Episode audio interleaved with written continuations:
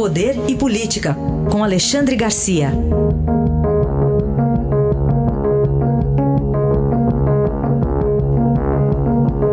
Alexandre, bom dia. Bom dia, Raíssa. Bom dia, Carolina. Começamos aí com o julgamento em Porto Alegre. Há pouco até entrevistamos aqui o secretário da Segurança Pública, o gaúcho, César Schimmer.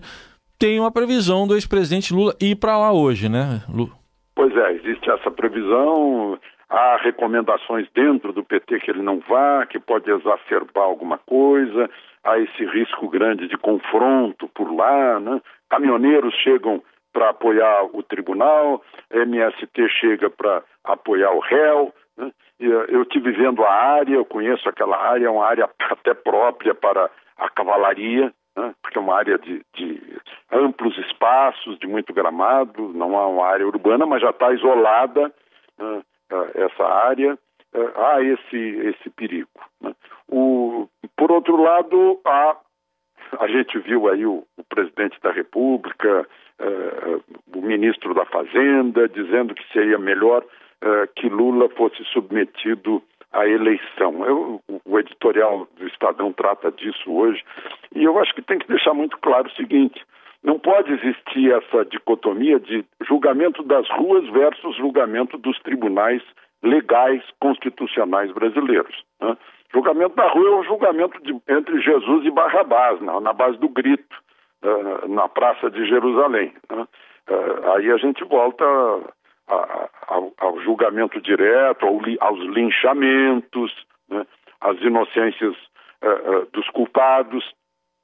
Não dá, tem que obedecer o que for decidido pelo tribunal. Se o tribunal diz que ele, que ele sim confirmar que está condenado, que descumpriu a lei, Está né? escrito lá na, na, lei complementar da lei da ficha limpa, como o, o próprio Estadão transfere no, no, editorial, dizendo são inelegíveis para qualquer cargo os que forem condenados em decisão transitada em julgado ou proferida por ordem por órgão judicial colegiado, desde a condenação até o transcurso do prazo de oito anos após o cumprimento da pena pelos crimes de lavagem ou ocultação de bens, direitos e valores é o, é o, o, o princípio da obediência à lei que faz com que sejamos uma sociedade organizada, democrática e republicana. Né?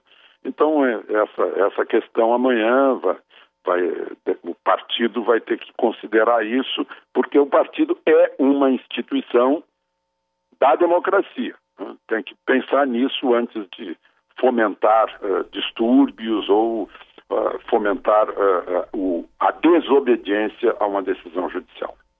Alexandre, ontem a gente teve a, a notícia do buraco da Previdência, né, que chegou a quase 270 bilhões né, no ano passado, uhum. em meio às discussões sobre a reforma. Hoje também a gente tem matéria na, no Estadão falando sobre dos militares, né, que pesam 16 vezes mais que um segurado comum do INSS. Até quando a situação pode se sustentar, se é que ela vai? Pois é, o serviço público federal é, é responsável pela maior parte aí da.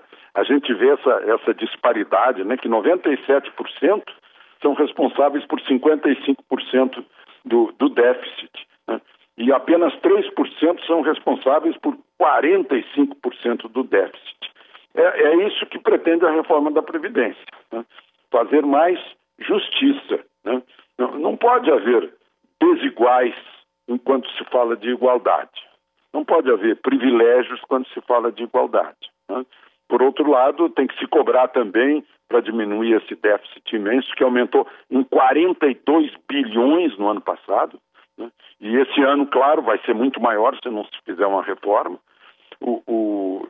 tem que se corrigir essas, essas desigualdades, sem dúvida. Né? O meio rural, por exemplo, não precisa pagar, não precisa recolher. Né? Uh, basta dizer que trabalhou durante tanto tempo no meio rural e é de graça, recebe a aposentadoria. Então, é, é preciso pensar nessas coisas, porque não se sustenta. Né? Aquela famosa frase, não há almoço de graça. Não, não se sustenta, o dinheiro não cai do céu. Né? Se o governo tiver, é, é, tiver que imprimir dinheiro, é inflação direta. O que está acontecendo é que o governo está se endividando, é uma dívida gigantesca. São as duas questões que o presidente Temer vai ter que explicar para convencer investidores agora na Suíça. É o déficit da Previdência e o gigantesco é, é, é a gigantesca dívida pública. Bom, Alexandre, enquanto isso, um assunto da semana passada ainda se arrasta, as correntes, né? De Sérgio pois Cabral. É, parece coisa de assombração, né? Como se falou, quando se decidiu que o ex-governador uh, Sérgio Cabral não poderia mais ficar na mordomia das prisões cariocas, né? Estava lá em Benfica, onde ele ficava bem no trocadilho que a gente faz. Né? Uh, o juiz Sérgio Moro autorizou que ele fosse transferido para o complexo de Pinhais, em Curitiba. A transferência dele uh, arrancou protestos de grupos de direitos humanos, de chamados ditos especialistas, a gente gosta de chamar de especialista, mas o, o, eu pensei que ele tivesse assim sobre grilhões enferrujados que se arrastando, fizessem barulho, ele gemendo. Eu vi a fotografia agora, uh, é uma corrente muito leve, uma corrente de aço inox, uma corrente pequenininha, e diante de pedido de explicações pelo próprio juiz Sérgio Moro, a Polícia Federal explicou com a questão de segurança do próprio eh, preso, para que ele não se debatesse, eh, limitando os movimentos dos braços e das pernas. Aí eu pensei na ironia da história, né? Essas pernas agora limitadas estavam tão desenvoltas naquela dança do guardanapo num dos melhores hotéis em Paris. Né? E essas mãos também, esses punhos que estão limitados, erguiam taças de champanhe verdadeiro também no melhor hotel de Paris. E lembrei nessa ironia da história. Muito bem. Sebo nas canelas, Alexandre. Até amanhã. Até amanhã.